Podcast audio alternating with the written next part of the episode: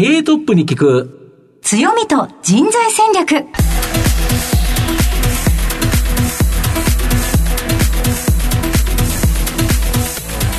毎度相場の福の神こと藤本信之です。アシスタントの飯村美希です。経営トップに聞く強みと人材戦略。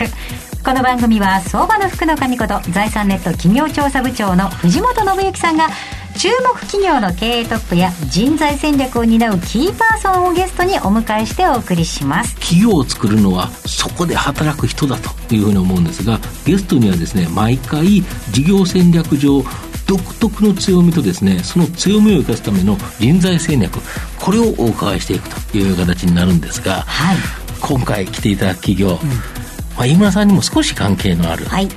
だいぶ関係が本当は欲しい企業ですよね、はい、そうですね、はい、はい、人と人をつなぐ,、企業の方に素晴らしい企業ですよね、はい、また人材について伺っていきたいと思いますので、うん、どうぞお楽しみに。この後早速トップのご登場です。この番組は JAC リクルートメントの提供でお送りします。経営トップに聞く。強みと人材戦略。経営トップに聞く強みと人材戦略本日のゲストをご紹介します。証券コード6071東証一部上場 IBJ 代表取締役社長石坂茂さんです。石坂さんよろしくお願いします。よろしくお願いいたします。それでは早速石坂さんの方から IBJ の事業内容のご紹介お願いいたします。はい。えー、IBJ はですね、日本で最も結婚カップルを生み出している婚活会社であります。はい。えー、去年、えー、2020年はコロナ禍だったんですけれども、過去最高の年間成婚組数、えー、9732組を出しまして、これはあの日本の結婚カップルの大体1.8%ぐらいに当たります。まあ、そういう意味で、えー、マッチングだけではなく、結婚までお世話するということを主眼にした結婚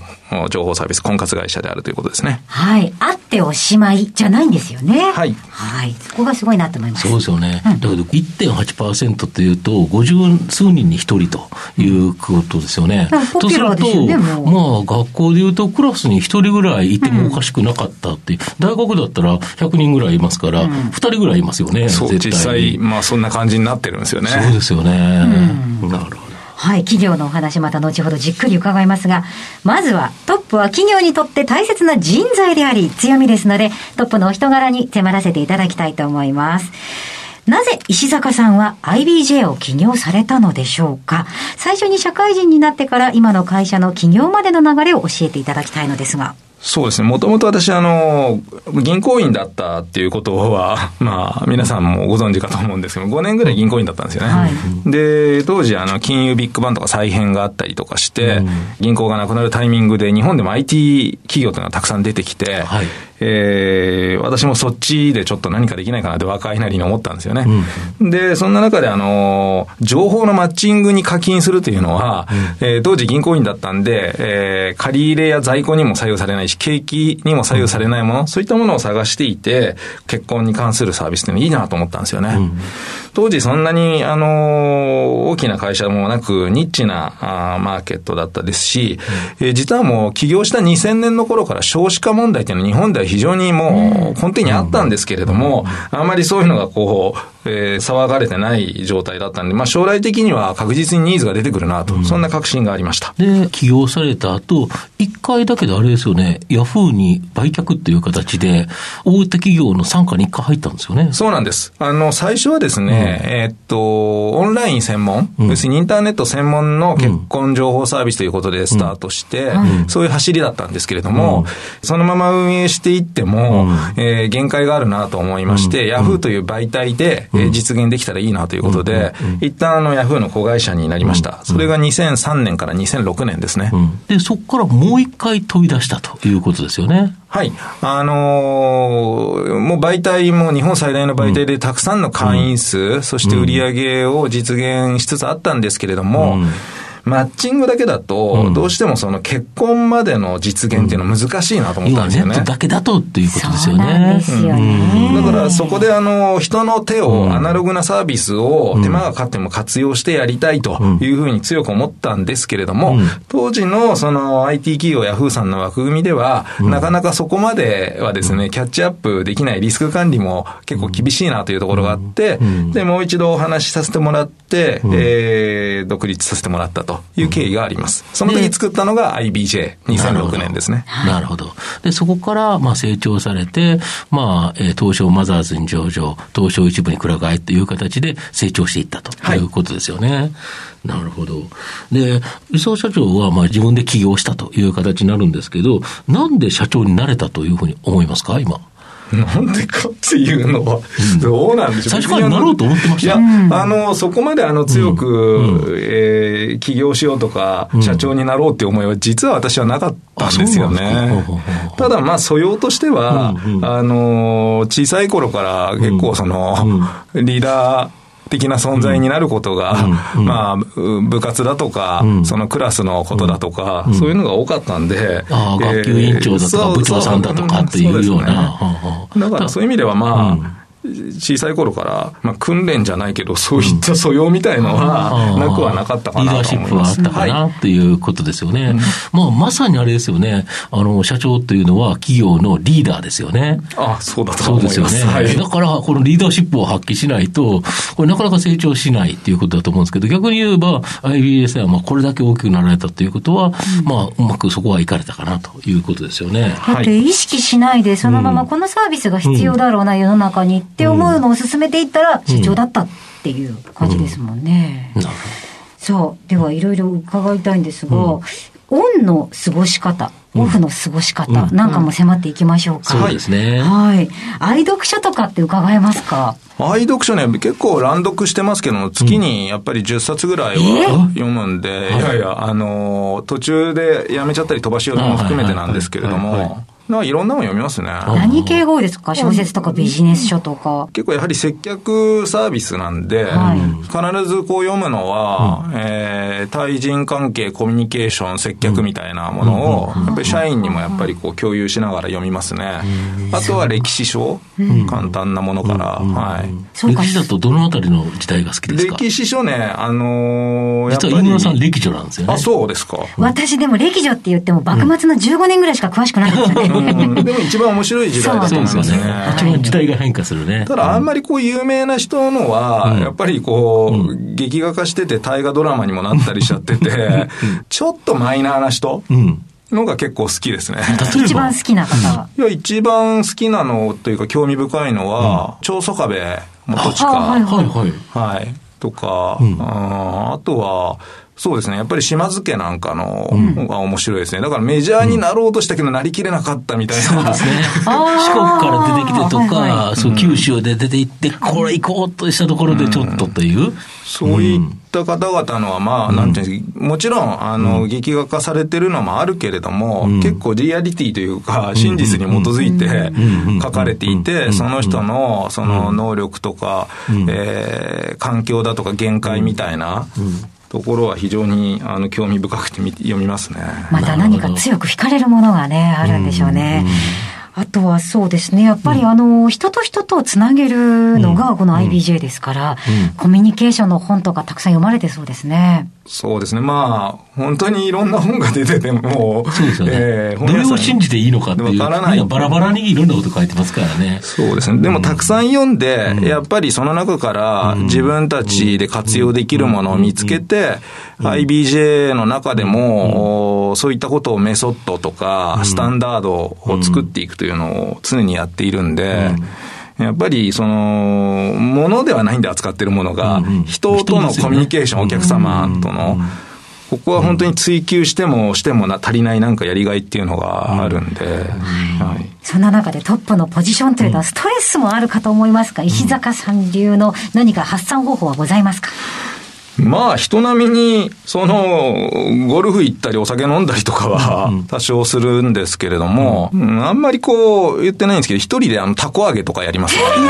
えど、どんなタコですか？え普通にあの、正月にあげるような、あの、カイトみたいなやつですけど。あえてタコ揚げを選択されるのはどうしてなんでしょう？い。や、なんとなく昔からこう好きだったっていうので、一人でこう、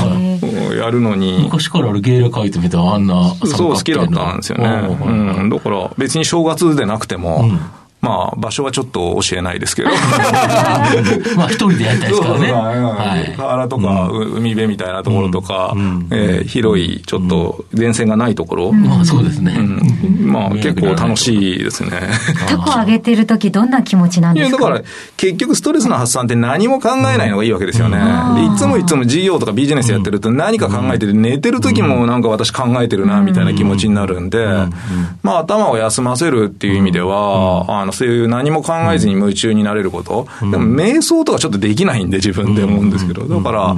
何も考えずできることっていうことで、まあ、そんなことを、たまにというか、定期的にやってますけど。タコを見上げてるって、やっぱ空を見るという形だから、うん、目にもいいし、うん、やっぱりなんか、すっきりしますよね。そうなんです。まあ、雨の中しないですもんね、絶対雨の中はしないけど。そうですよね。晴れの天気のいい時に、うん、まあ、寒くもなく暑くもなく気候のいい感じのとか、時間帯を見つけてやると。はい。いうこと、そうですよね、多分ね。えーそうか、うん、なんだかこうストレスが溜まった時はこう、はしゃいで遊びに行こうっていう頭が結構働いてたりするんですが、うん、逆にやっぱり、やっぱインプットして疲れちゃってってところありますもんね、うん、ぼーっとする時間っていうのは、えー、クリエイティブの中に必要なのかもしれませんね。えさあ石坂さんの人となりは皆さんにどのように伝わりましたでしょうか。この後は組織の強みと人材戦略に迫ります。経営トップに聞く強みと人材戦略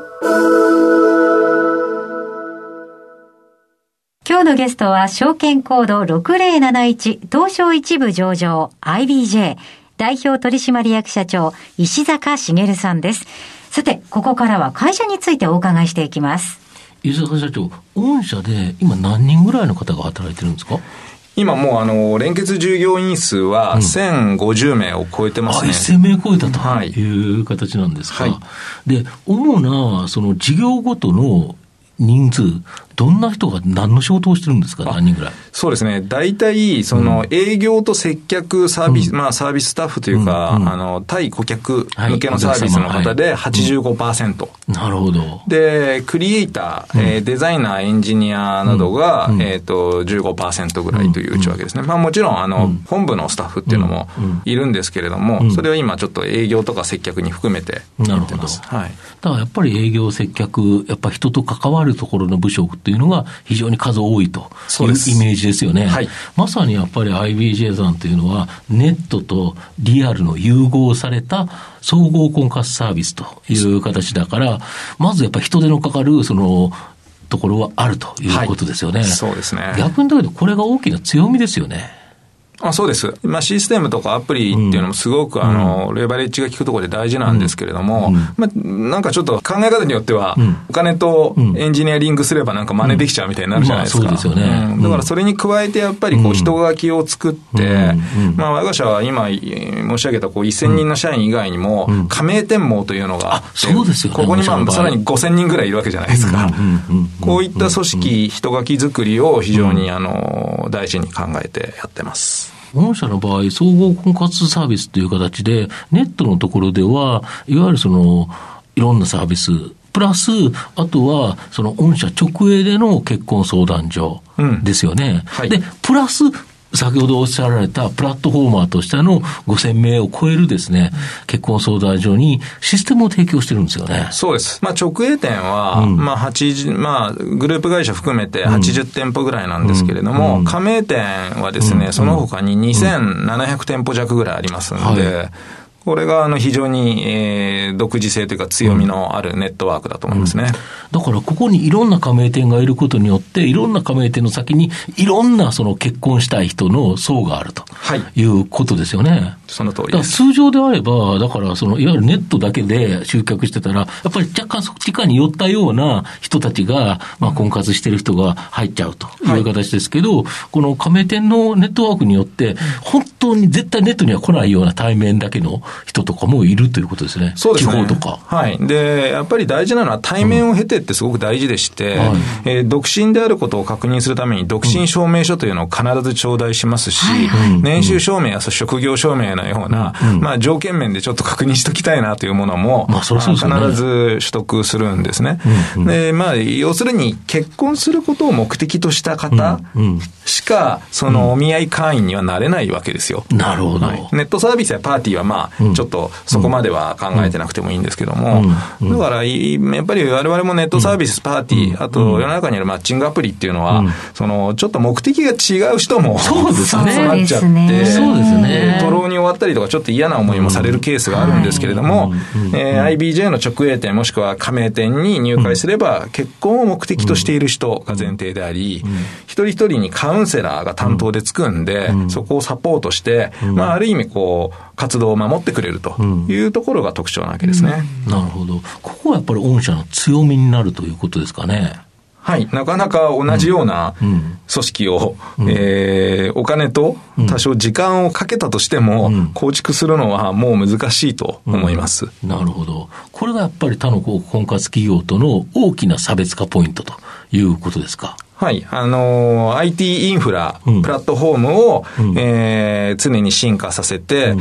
まあ人がやらなくてもいいところはそちらでマッチングであるとか、その、紹介のアルゴリズムみたいなのを走らせてるんですけれども、えー、実際にこう結婚するまでの、ポイントポイントでのサポート、それから意思決定の支援、ここはやはり人の手ならではの、えー、アナログなこうサービスになるわけですよね。だからもう、あれですよね、日本で結婚する方の1.8%が、まあ、御社のサービスを使ってるように、この成婚数、御社のやっぱり KPI、やはりその、企業って伸びていくところで、何を重要な基準とするかってあるかと思いますけど、やっぱり成婚件数ですか？そうです。成婚件数が最も大事で、うん、で、その次に大事なのは、その担い手になる加盟店さんの数であり、うん、仲人さんの数だというふうに思ってます。うんそうですよね、うん、マッチングしておしまいとか、ちょっと食事行ってなんか、っ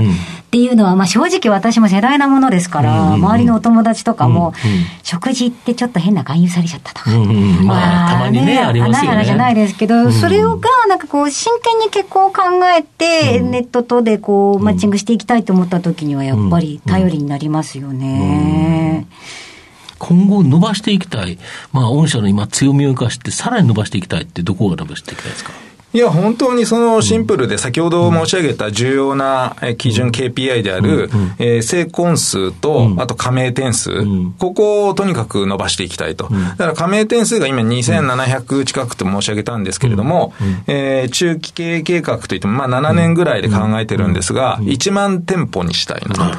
で、そうすると、うん、おお見合い件数と会員数が、うん、えー、並行して増えていくので、うん、やはり成婚数の増加につながるんですね。うん御社で例えば働くとしてですね、どんなことを働く方に御社求めるんでしょうか？そうですね、これ結構あの、うん、難しいんですけれども、うん、人事、採用の方々に必ず申し上げているのは、うん、お客様にこう、それなりに愛情を持ってサービス提供しなきゃいけないんで、ご自身が、まあ家族であるとか恋人、友達に愛し愛された経験があるかどうか。これはすごく大事だと思ってまして、特に新卒の方なんかはそこを見てます。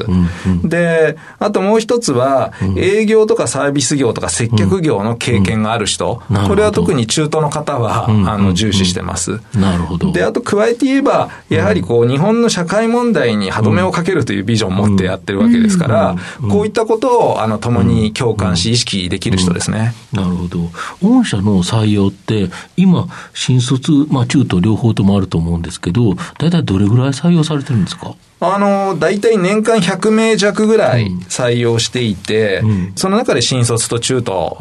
割合が年々、まあ、異なったりしてるんですけど、まあ、中途がメインですね。うん、中途が7割ぐらい、で、新卒が2、3割という感じですかね。どんなような職種の方が応募されるんですか、中途だと。結構そうですね。やっぱりサービス業経験者とかが多いんですけれども、えウェディング系で働いてた方、はい、それからあの不動産であるとか、その美容系のサービスで働いた方、最近だとあの金融で働いてた方だとか、まあ広い意味でのサービス業の方が多いですね。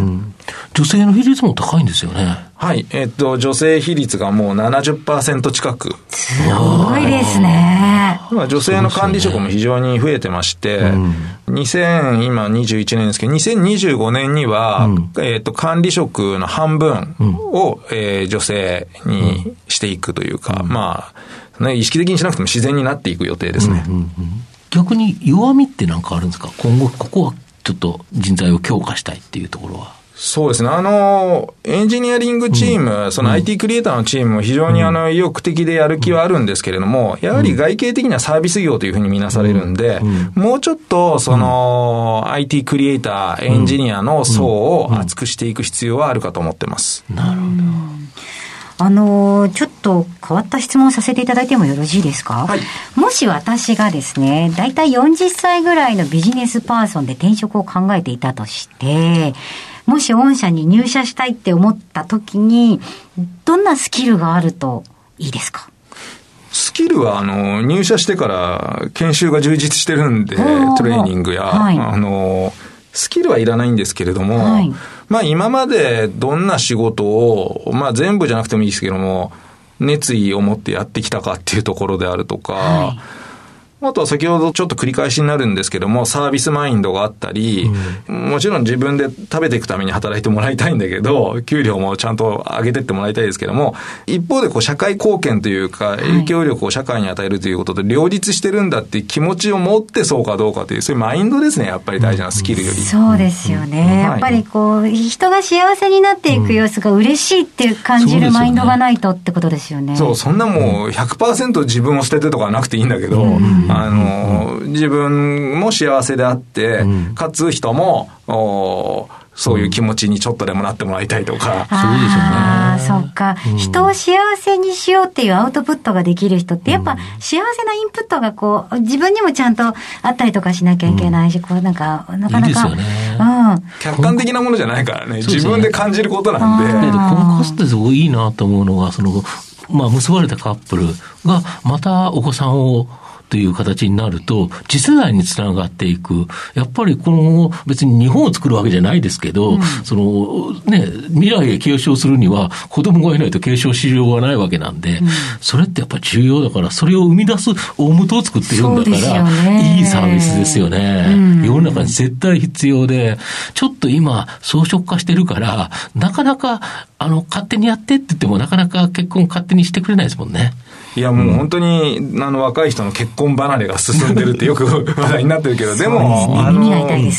かなり一定の 割合で、えー、いい人がいればとか、機会があれば結婚したいっていう人は、依然としてそういう人は多いので。いや、いや、本当そうですよ。私もだって別に結婚したくなくて結婚してないわけじゃなくて、今んとこご縁がないからこの状況なだけで、私は急に何の言い訳を始めたんでしょうか。なので、そのきっかけ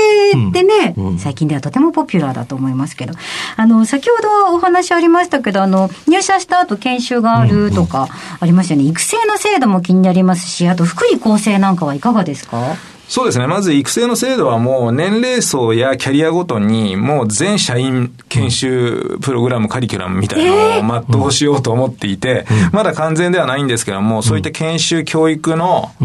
専門の部署というのを、うん、一昨年ぐらいかな、うん、人事の枠組みとは外に作って、すごい。強化をしています。個別プログラムを組んでることですよね。はい。あのいまだに私が、えー、営業スタッフやカウンセラーの、うん、方々と全員とロープレを定期的にやってます。うん、だからそういった接客のメソッドみたいなものを一人一人こう、うん、各個人のね、スタッフの方の成長にもつながりますから、そういったところは研修とロープレを合わせて、かなり力を入れてますね。なん。かユニークな福利厚生ってなんかあるとか、はい福利厚生は、まあ、いろいろあるんですけれども、うちはあの、従業員持ち株会制度が結構特徴がありまして、月次の拠出金に対して、まあ、2万円上限なんですけども、100%補助をしてます。とすると、1万円、例えば拠出すると、1万円補助出しちゃう。で、それが最大2万円までですか？そうです、ね、え、そうなの？じゃあ、絶対みんな2万円やるじゃないですか。まあ、やるんですよ。だからまあ、それがずっと長く働いて積み上がって、さらに株価が上がれば、あの、資産形成とか退職金になっていくってことですよね。ああ、うっかりりするとそのまま忘れてしまいがちな、その資産形成あたりまで、うん、あの、会社がサポートしてくれるのってありがたいですね。ありがたいですよね。うん、あともう一つなんか、コンビニに関する。そうですね。ちょっとあの、本当はね、社食みたいなものがあればいいんですけども、うんえー、店舗も分散してそこまではないんで、うん。うん、IBJ デリというですね、コンビニなんかで、はい、えー、お弁当とかお惣菜で、うん、あの、美味しくて人気のあるもの、はい、これをあの、スタッフが選別しまして、うん、えー、毎日届けてもらってるんですね。なるほど。で、それをあの、会社が、えっ、ー、と、うん、一部3、4割かなんか負担して提供してます。少し安く買える。そうそう。ありがたいですね。いいですよね。でも私はあの、ランチはなんか気分転換に外に行けって言ってるんですけども、うん、結構それ利用者は多いですね、やっぱり。コンビニ行くより安く買えて、社内で買えるわけですからね。そうですよね。なるほど。あと、この番組ですね、まあ、お昼に放送という形なので、あの、お昼パワーの源だと思うんですが、石坂社長のお昼ご飯、これって何食べてるんですか？私ですね、あの、うん、昼は、うん、あの、基本的には、あの、ランチミーティングとかがない限りは食べないんです。すいません。それ食べない理由はあるんですか？私自身はもう、朝はちょっと、で、昼も食べないで、大体1日1食か1.5食ぐらいって感じです。うん、お腹空かないですか？もう慣れましたね。で、あの、その方が調子がいいのと、はい、まあ、夕飯でそんなにセーブしたりはしないですし、うん午後も眠くなったりしないですから。あ、そうか。午後眠くなっちゃうからランチはちょっとって。ありますよね。うん。でも社員の皆さんには気分転換に襲っていってご飯食べてらっしゃいっていうお気持ちではいらっしゃるんですああそうですね。逆にあの、お昼にランチ取る代わりに私もちょっとトレーニングをしたり、あの、ピラティスみたいのやってたりとか。ああ、そうですか。あと、少しゴルフのレッスンしたりとか。はい毎日じゃないですけども、はい、ちょっと運動して気分転換をしてるんで。すごい。やっぱ自分を整える方法って人それぞれですね。そうですね。様々お話いただきましてありがとうございました。今日のゲストは証券コード6071東証一部上場 IBJ 石坂茂さんでした。石坂さんありがとうございました。どうもありがとうございました。ありがとうございました。経営トップに聞く強みと人材戦略それではここでお知らせです。東証一部上場 JAC リクルートメントは世界11カ国に展開するグローバルな人材紹介会社です。スペシャリストや管理職の人材紹介を通じて長年にわたり多くの企業の成長に貢献した実績を持ちます。当社では役員、CFO、CIO、本部長、社外取締役などの経営幹部層の人材紹介に特化した専門部署、JAC エグゼクティブを構え、企業の経営課題解決を支援しています。経験豊富なコンサルタントが経営課題をヒアリングし、課題解決に導く人材をご紹介いたします。企業の経営改革を担う人材など、経営幹部の採用なら、東証一部上場、証券コード 2124JAC リクルートメントにお任せください。お送りしてきました経営トップに聞く強みと人材戦略。そろそろ別れのお時間です。本日のゲストは IBJ の石坂茂さんにお越しいただきました。いややっぱりなんかこうとっても身近な話題なんですよね。そうですね、うん、だけどあのタコをあげるっていうのは、うん、結構面白い趣味ですよね。本当ですね。やっぱり、うん、あの人と人にずっと囲まれている、うん、えー、企業だからこそ一、人でこうスッとこう整える時間っていうのは必要かもしれません。そうですね、空をじっと見つめて、無心になれるといいかもしれないですね。そうですね。私もちょっと河原に行って自分のライフステージについて考えようかななんて思いましたね。石でも投げてはいそうしようと思います。さあここまでのお相手は相場の福の神財産ネット企業調査部長の藤本信之と飯村美希でお送りしました。それでは来週のこの時間まで。ほなまたランチやで。経営トップに聞く強みと人材戦略。この番組は JAC リクルートメントの提供でお送りしました。